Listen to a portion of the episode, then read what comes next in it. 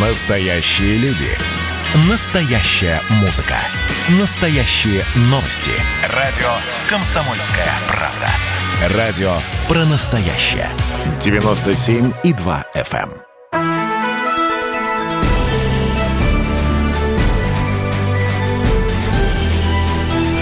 Народный адвокат.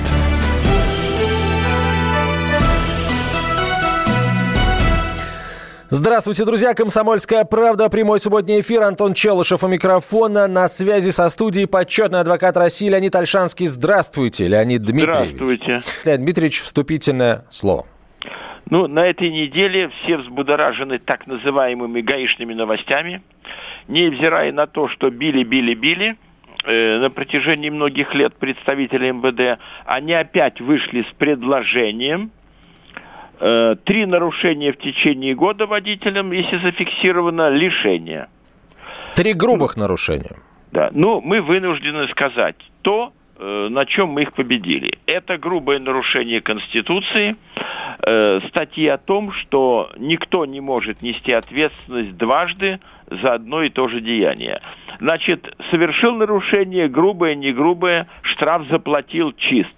Еще раз заплатил.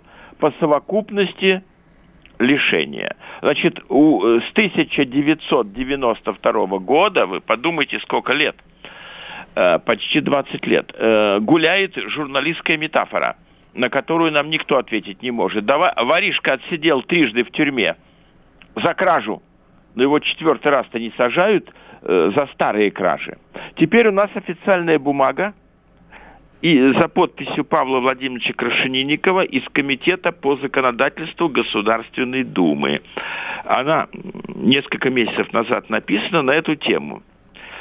Проект усиливает репрессивные механизмы, что не соответствует целям и задачам экономической политики страны, противоречит ориентирам, обозначенным президентом в послании Федеральному собранию.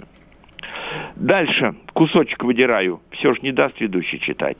Особенно вызывает недоумение сильное увеличение штрафов за нарушение ПДД, предложение ввести накопительную систему нарушений в этой сфере, а также меры, связанные с возможностью конфискации автомобиля. Теперь еще, что все отметили теоретики. Конституционный суд всегда пишет о том, научным языком, а если простым, или всем, или никому. Вот у нас не было кассационной инстанции в административном кодексе, а я сказал, если она есть в уголовно-процессуальном, в гражданско-процессуальном, должна быть и в административном. Раз, и ввели. У нас же нет накопительного принципа за нарушение строительных, экологических, таможенных, иных 40 там глав. Поэтому я думаю, что это не пройдет. Вот уже вся пресса набросилась. И в «Комсомольской правде» был материал в бумажной части. Поэтому мы им не дадим провести эту норму. Плюс надо не забывать слова президента о чем? Что любой законопроект надо проверять на взяткоемкость и коррупционность.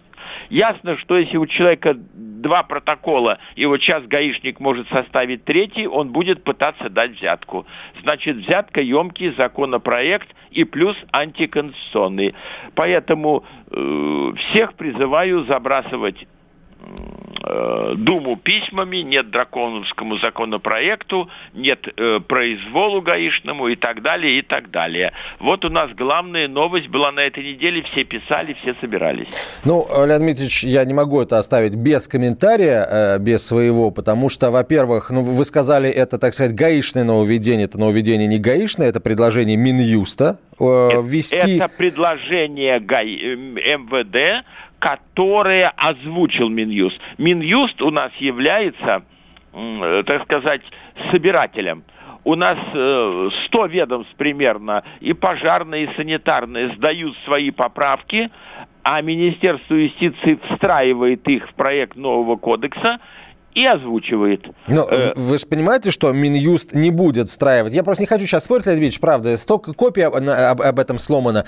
А вы вдумайтесь, да, что 3 грубых нарушения – это 3 двойные сплошные в течение года. Не надо со мной спорить, это нарушение Конституции, даже если... Леонид Ильич, вы забыли сказать с моей точки зрения, Леонид Ильич, вы не судья Конституционного суда, и мы не можем утверждать, является ли это нарушением Конституции или нет. Вот в Минюсте, Леонид Дмитриевич... У меня на столе лежит бланк. У меня тоже на столе лежит Конституция. Нет, Российской комитет Федерации. По государственному строительству. Леонид Ильич, комитет по госстроительству – это еще не вся Государственная Дума. Я еще раз скажу, речь идет о 3 грубых нарушениях правил дорожного движения. Говорю, это когда 60... Сказали, Леонид Дмитриевич, это... есть теоретики права, а есть реальные смерти на дорогах. Давайте не будем об этом спорить. Мне, так, если честно, плевать на теорию, у нас ведущий нарушитель Конституции. С вашей точки зрения, забыли сказать, меня еще ни один суд не признал виновным в чем бы то ни было, поэтому говорить о том, что я нарушитель, не будем. Нет, Ленбич, я еще раз скажу. Вы сейчас защищаете водителей, которые грубо нарушают правила дорожного движения, причем как минимум 3 раза в год. Я уже это отменил в 89-м году и в 92-м. И в проекте... Ну, давайте вот посмотрим, может быть, у вас и в 2021 году получится это отменить, но пока не получилось, и давайте мы все-таки займемся тем, для чего мы сюда пришли, помогать людям, а не спорить. Наши с вами споры мало так кого... Так это вы спорите, я должен по моему Леонид, убеждению... Мне не нравится, что в прямом эфире радио «Комсомольская правда» вы защищаете злостных нарушителей правил дорожного движения. Вы их защищаете, Леонид Дмитриевич, вы их защищаете последовательно, сознательно на протяжении ряда лет. Вы их защищаете. А мне это не нравится. Я имею на это право. Так, давайте начнем отвечать на вопросы слушателей. Давайте начнем с самых таких социально важных, как мне кажется, вопросов. Ну вот, например, пишет слушатель. Председатель подделал, с его точки зрения, с точки зрения слушателя, подделал документы, благодаря чему была приватизирована моим соседом часть земли, которая являлась продолжением моего участка. Причем даже решение общего собрания собственников от 2004 года. 3 сотки земли должны были бесплатно перейти мне. Но председатель от меня и других членов СНТ это решение скрыл. Я, как и другие, думала, что за эту землю надо платить. Он попросил у меня сумму, которая в 2007 году была мне недоступна. Да? Ранее землю под ЛЭП приватизировать не разрешали. 4 года я бьюсь с этим решением. Органы МВД ссылаются друг на друга. Потом говорят, что истекли сроки давности. Участок этот был дан родителям, участникам Великой Отечественной войны, где, в общем, искать справедливость. Это надо быть великим астрологом, чтобы понять вопрос, потому что мы должны за него догадываться. Я понимаю, он бы сказал, у меня 10 и плюс 3 под ЛЭПом спорные. Вот их собрание дало мне, а он переделал документы и дал Иванову Петрову. Речь идет об его участке или о так называемом вакантном спорном. Если вакантный спорный, то шансы малы. Это штучки МВД, о том он говорит давность. Тянут. А потом говорят, давность привлечения к ответственности уже вышла. Поэтому трудно сказать, в чем там дело. Теперь дальше. Председатель объявил какую-то сумму. Он объявил в форме взятки, только слово «взятка» не называл, дашь мне деньги, и я оформлю. Или же, более официально, что вы должны внести такую-то сумму, как стоимость земли. Но ведь товарищество, СНТ, не является собственником земли. Поэтому давай, товарищ дорогой, нам подробнее пиши, но сотый раз могу сказать, что надо судиться. Если вышла давность привлечения к уголовной ответственности, давность сюда нет. Но если дал соседу и сосед оформил, то уже хана. Уже, получается, будете бороться и с соседом, и с председателем. Вот еще раз, каждую передачу. Вот они, негативные элементы СНТ.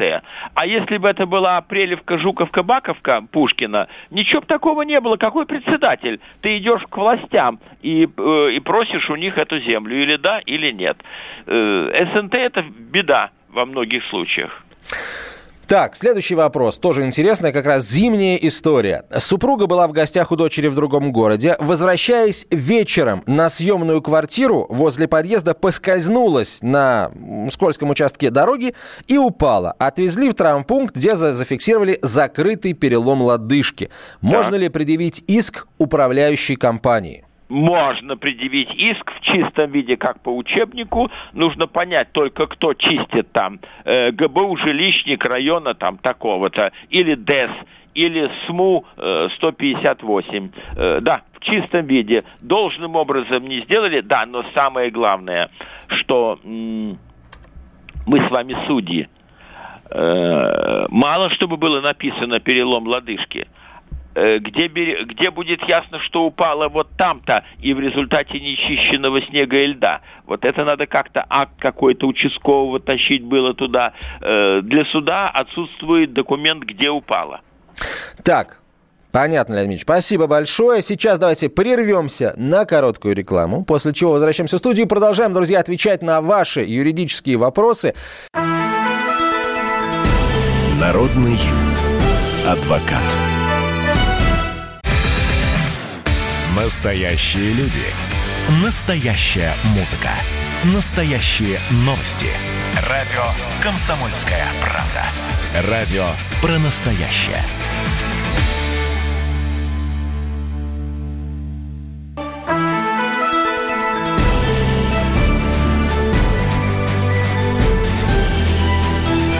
Народный адвокат.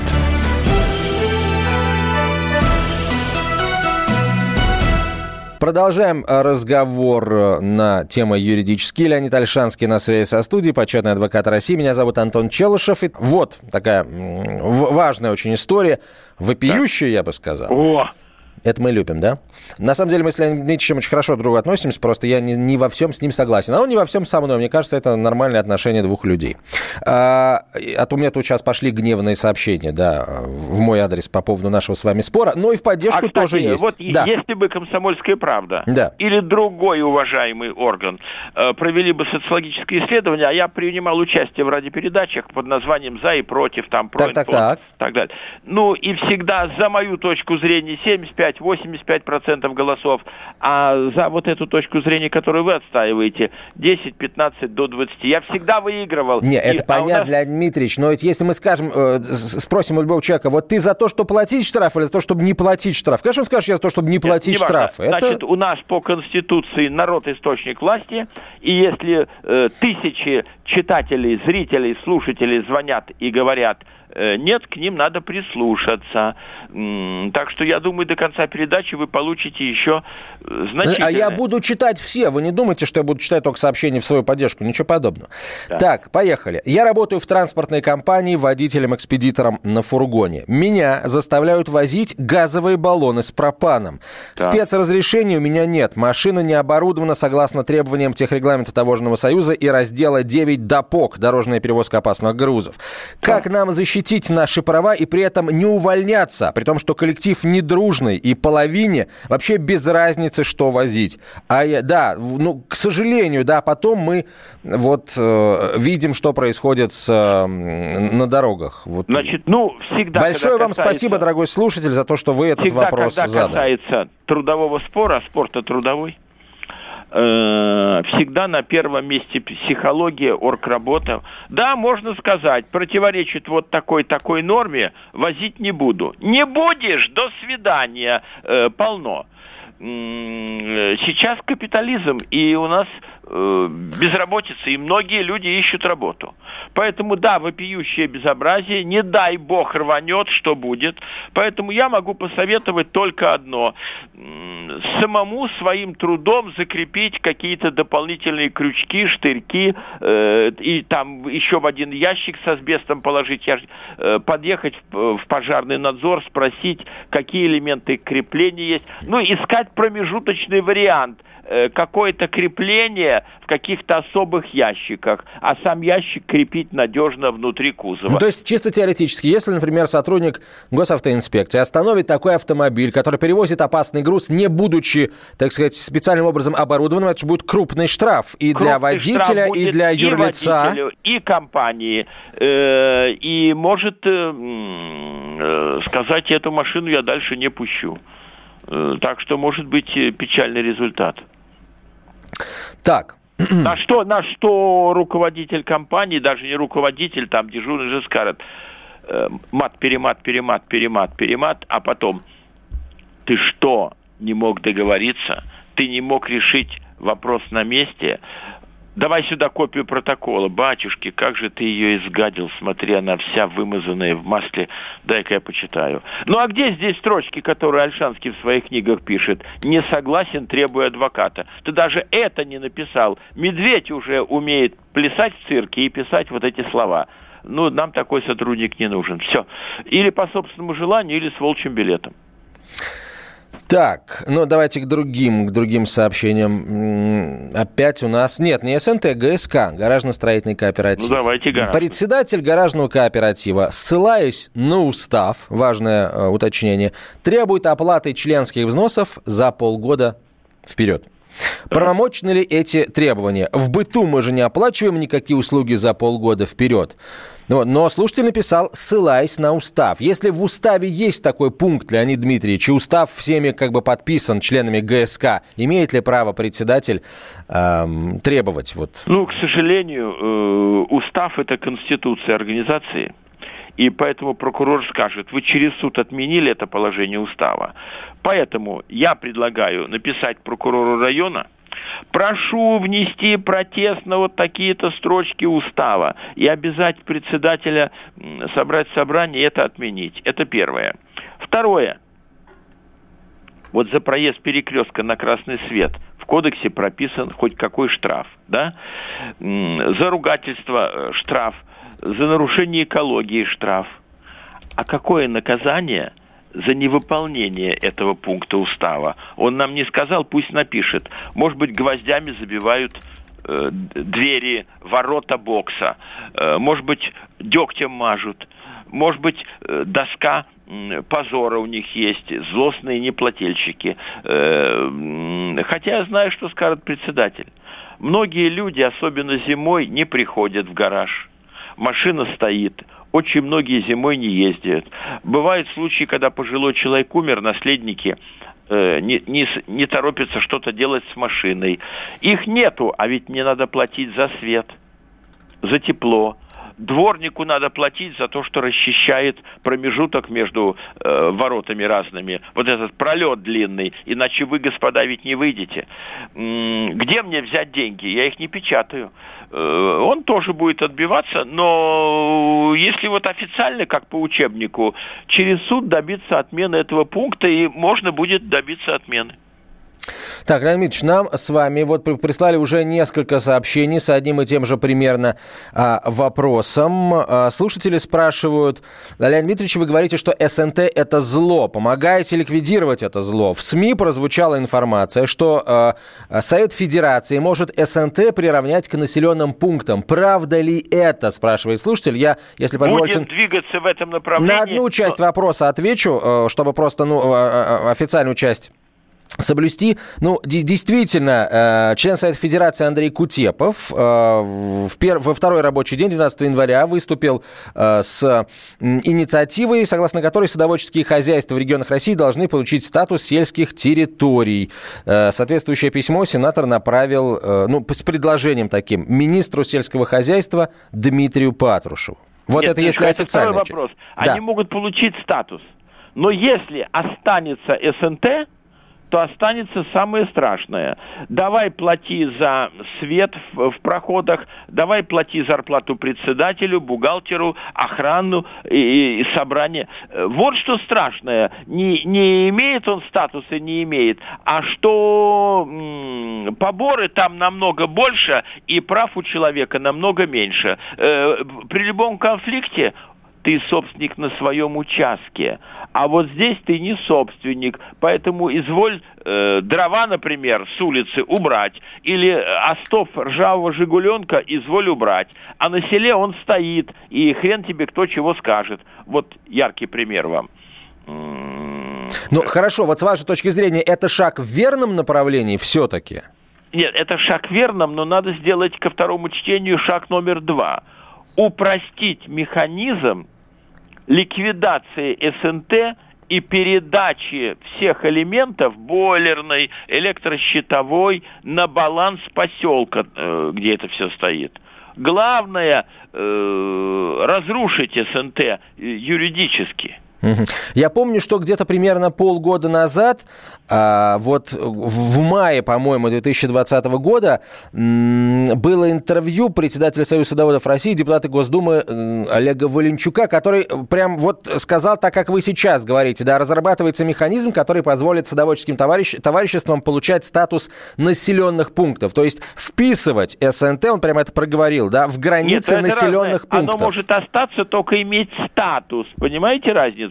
У вас есть сарай, а он будет иметь статус жилого дома. Такой пример. У вас есть мотоцикл, а он будет иметь статус машины. Или к мотоциклу все-таки надо приделать еще немножко колес.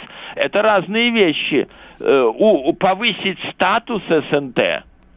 И упразднить СНТ, это другое. Я понял. Хорошо, Леонид Ильич. Но одно без другого получается невозможно. Нельзя же упростить СНТ и оставить его... А сегодня можно ликвидировать СНТ? Ну, можно, конечно, можно. Пиши заяву руководителю городского округа, ну, мой пример, Апрелевка, ну, или там Балашиха.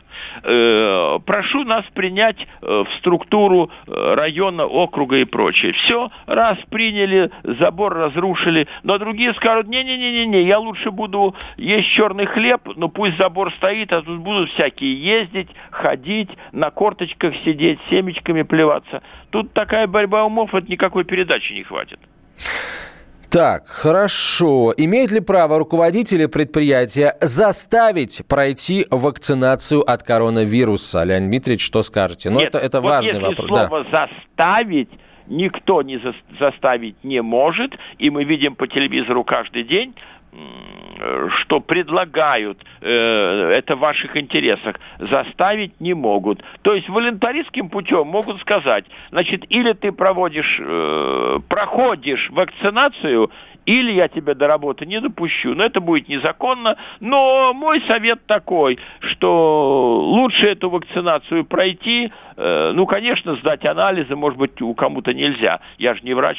Недаром же это длится вакцинация 40 минут. Человек как там худо-бедно проверяют, как, что, чего.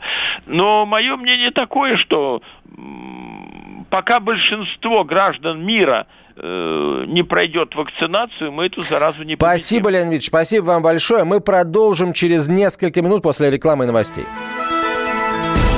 Народный адвокат.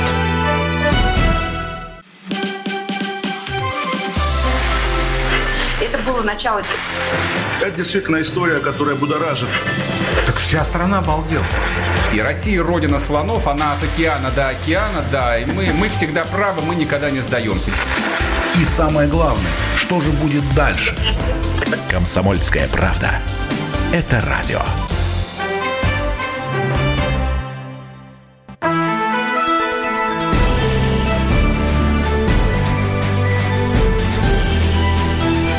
Народный адвокат.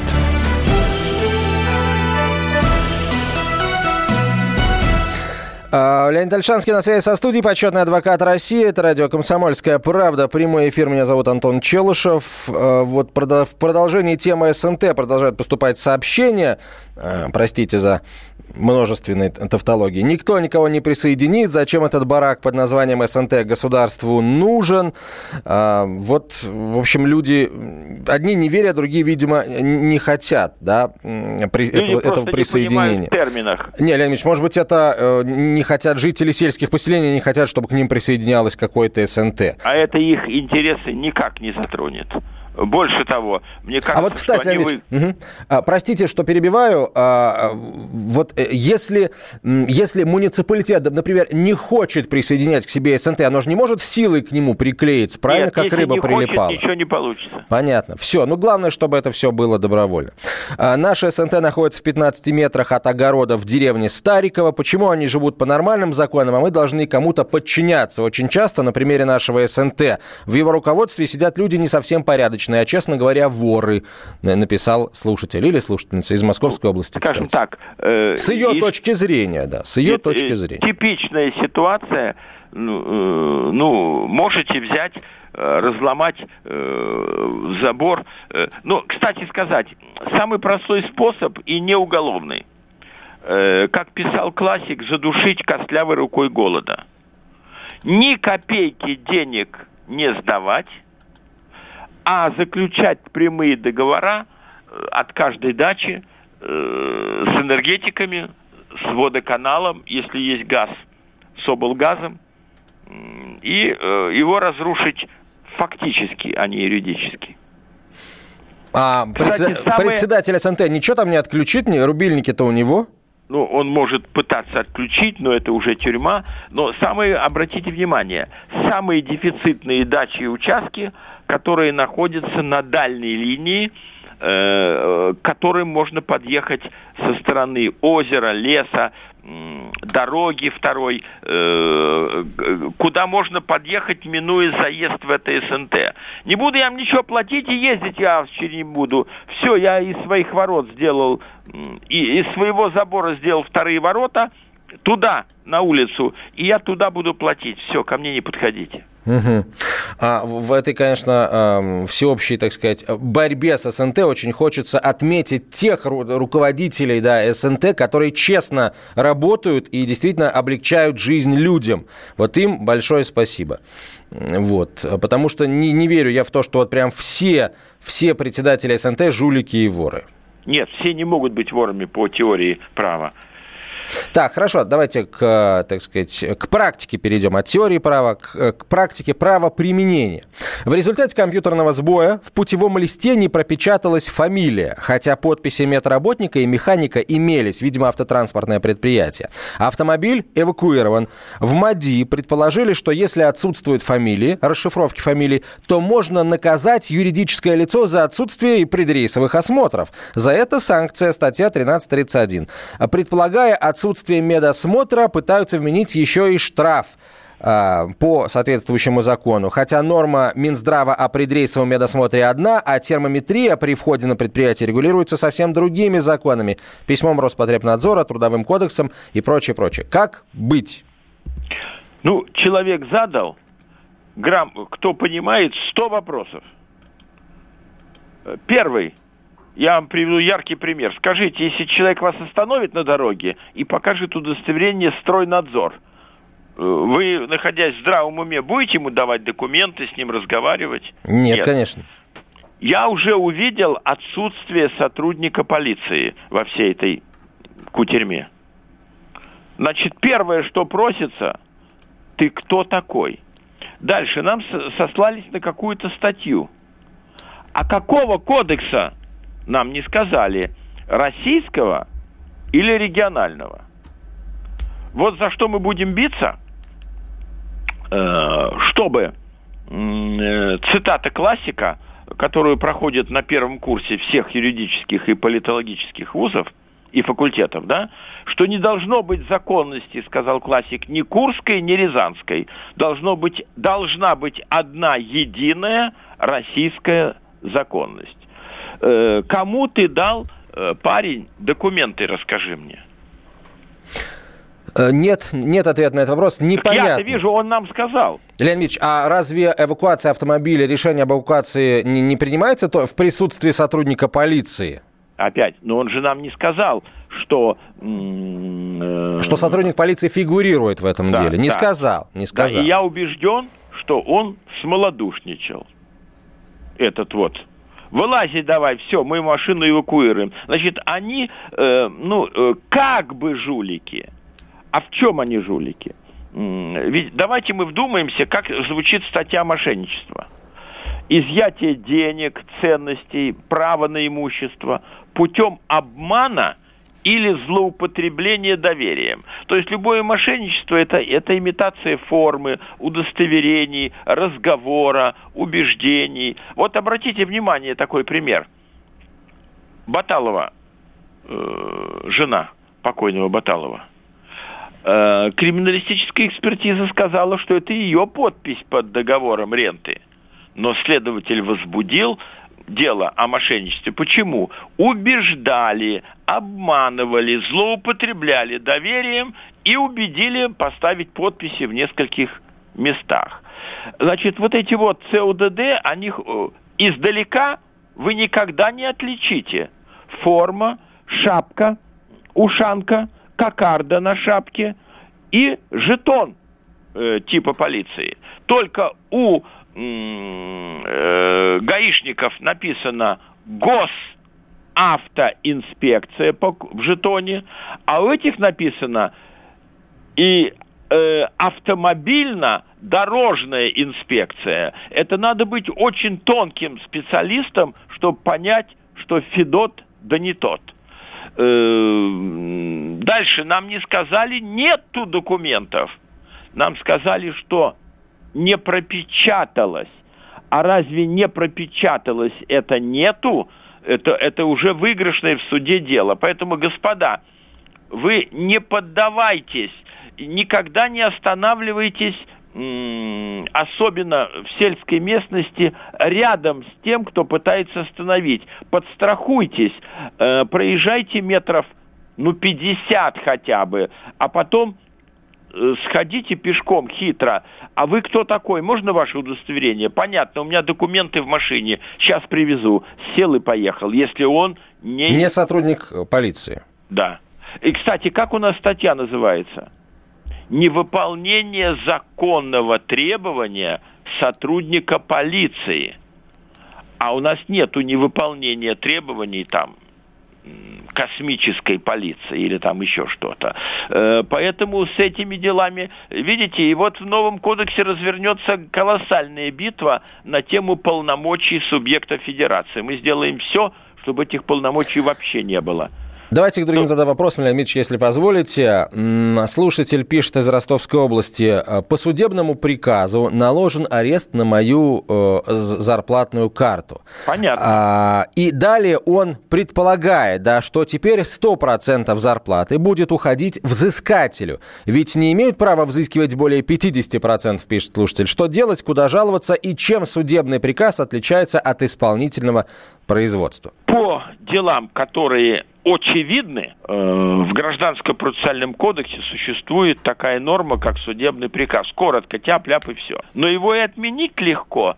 Наш слушатель ничего не сделал, чтобы его отменить. Надо написать бумажку, что прошу судебный приказ отменить потому-то, потому-то, потому-то и потому-то. Перебил Ильич, видимо, судебный приказ только что наложен, слушатель об этом только что узнал, и пока еще ничего не списывалось, и он только опасается, что всю зарплату будут удерживать. Значит, надо идти к судебному приставу, писать заяву, что просьба приостановить исполнительные действия, отложить исполнительные действия, взять у него под расписку копию судебного приказа, пойти в суд и написать: «Я вот только вчера у судебного пристава получил копию приказа, поэтому срок обжалования прошу считать со вчерашнего дня, а не 2 месяца назад. Я в суде не был, а он неправильный потому-то, потому-то и потому-то».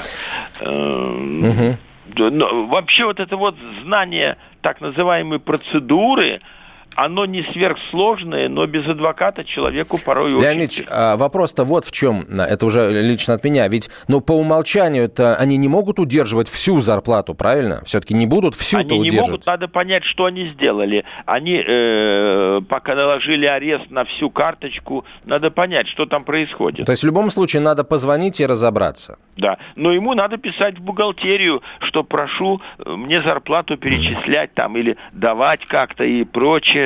Я понял. То есть ему надо... Он теперь будет ходить между судебным приставом, судьей и бухгалтерией. Леонид Ильич, спасибо вам большое. Народный адвокат.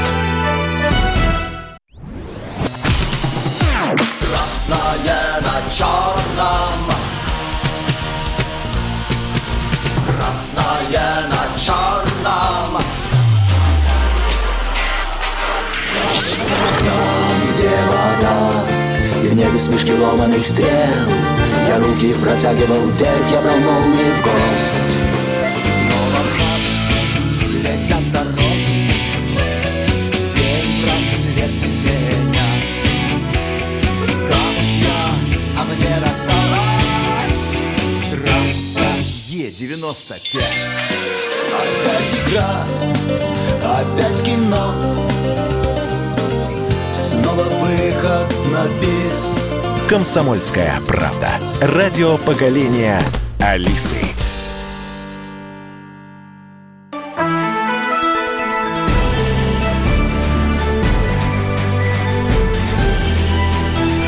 Народный адвокат.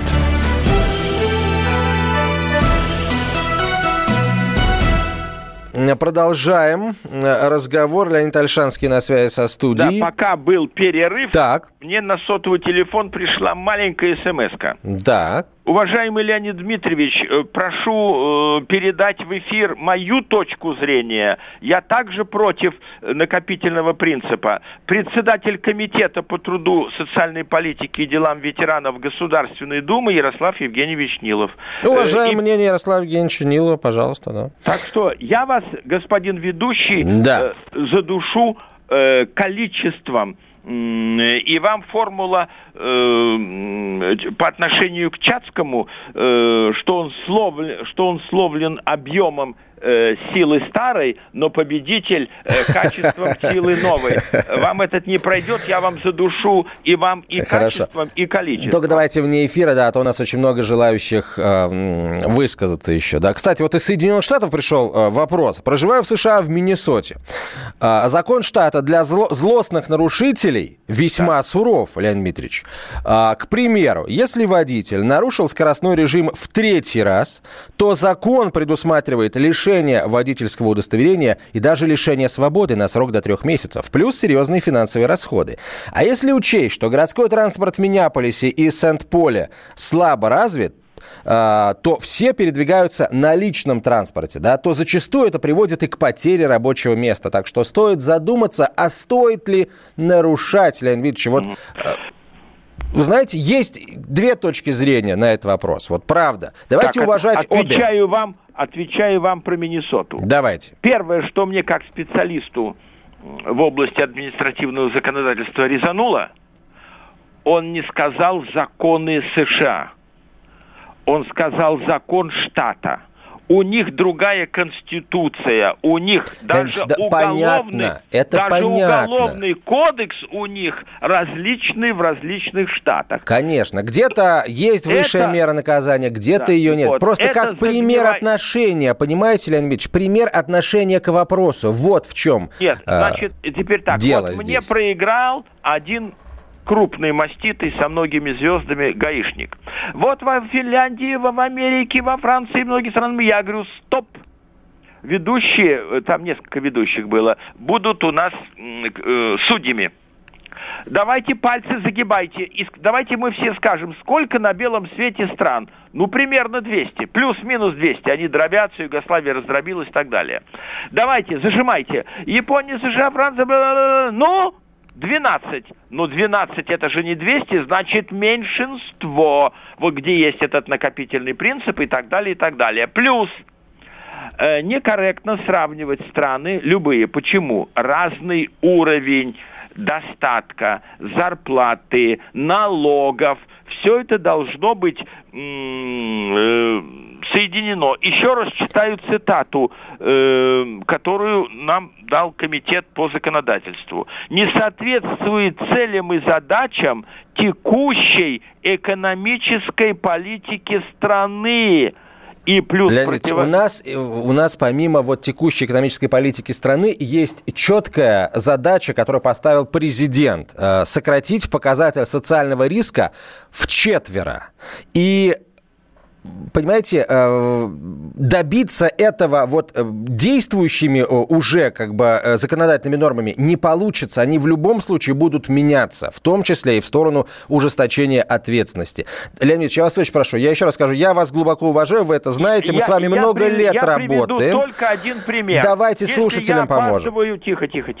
Если я опаздываю в «Комсомольскую правду», просто опаздываю, коротко, разве я буду думать о том, 3 нарушения, что меня ждет? Я снесу все на своем пути, я буду думать об этом. Снесете. Меня ждут миллионы. Но ведущий, которого вы ругаете, он скажет: Леонид Ильич, спокойно, мы вам сейчас дозвонимся, вы начнете по телефону, поезжайте спокойно, нам ваша безопасность и безопасность других участников движения важнее. И мы не будем при этом лукавить. Как-нибудь, если ведущий мне выделит когда-нибудь 5 минут, я расскажу, как с ралли бешеного по Москве началась моя карьера журналистско-обозревательская. С бешеного ралли, я немножко перефразирую. Очень бешеного ралли, в лютый мороз, гололед, темнота. В общем, это как сегодня.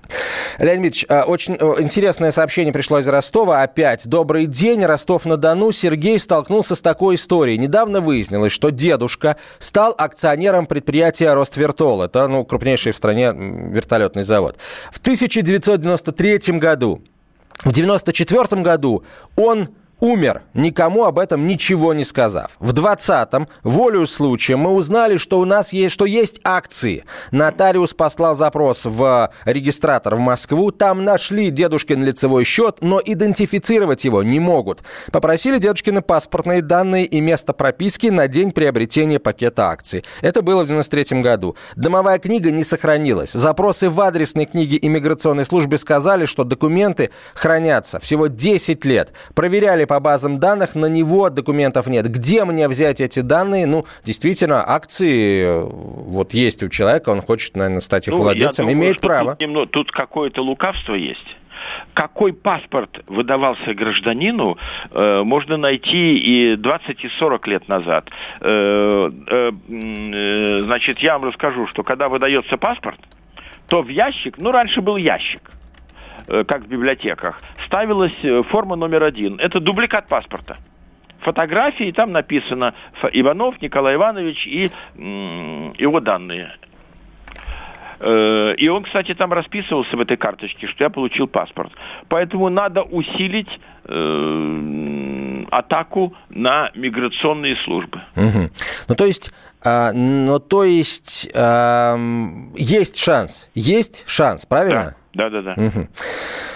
Так, слушайте, смешная история. На комиссии в наркодиспансере я сказала, что могу выпить 1,5-литровую бутылку пива. И на основании этой фразы мне поставили диагноз: пагубное пристрастие к алкоголю с вредными последствиями для здоровья. Мое здоровье в норме, я предоставила биохимию, анализ крови. Но меня все равно поставили на учет. Правомерно ли это, Леонид Дмитриевич? Язык мой враг мой, что там говорить? Первый язык мой враг мой. Это неправомерно, потому что важнейший принцип и в медицине, и в правоведении – это объективное, полное и всестороннее исследование всех материалов. 20 секунд. Угу. Да. Значит, жаловаться. Сначала главврачу вот этого диспансера, потом начальнику рай- или горздрава вот этого, где вы там живете, город какой или что у вас там. В крайнем случае придется судиться. Спасибо. Дело выигрышное. Спасибо, Леонид Дмитриевич. Ждем вас через неделю. Леонид Ольшанский, как обычно, по субботам на связи со студией. Адвокат.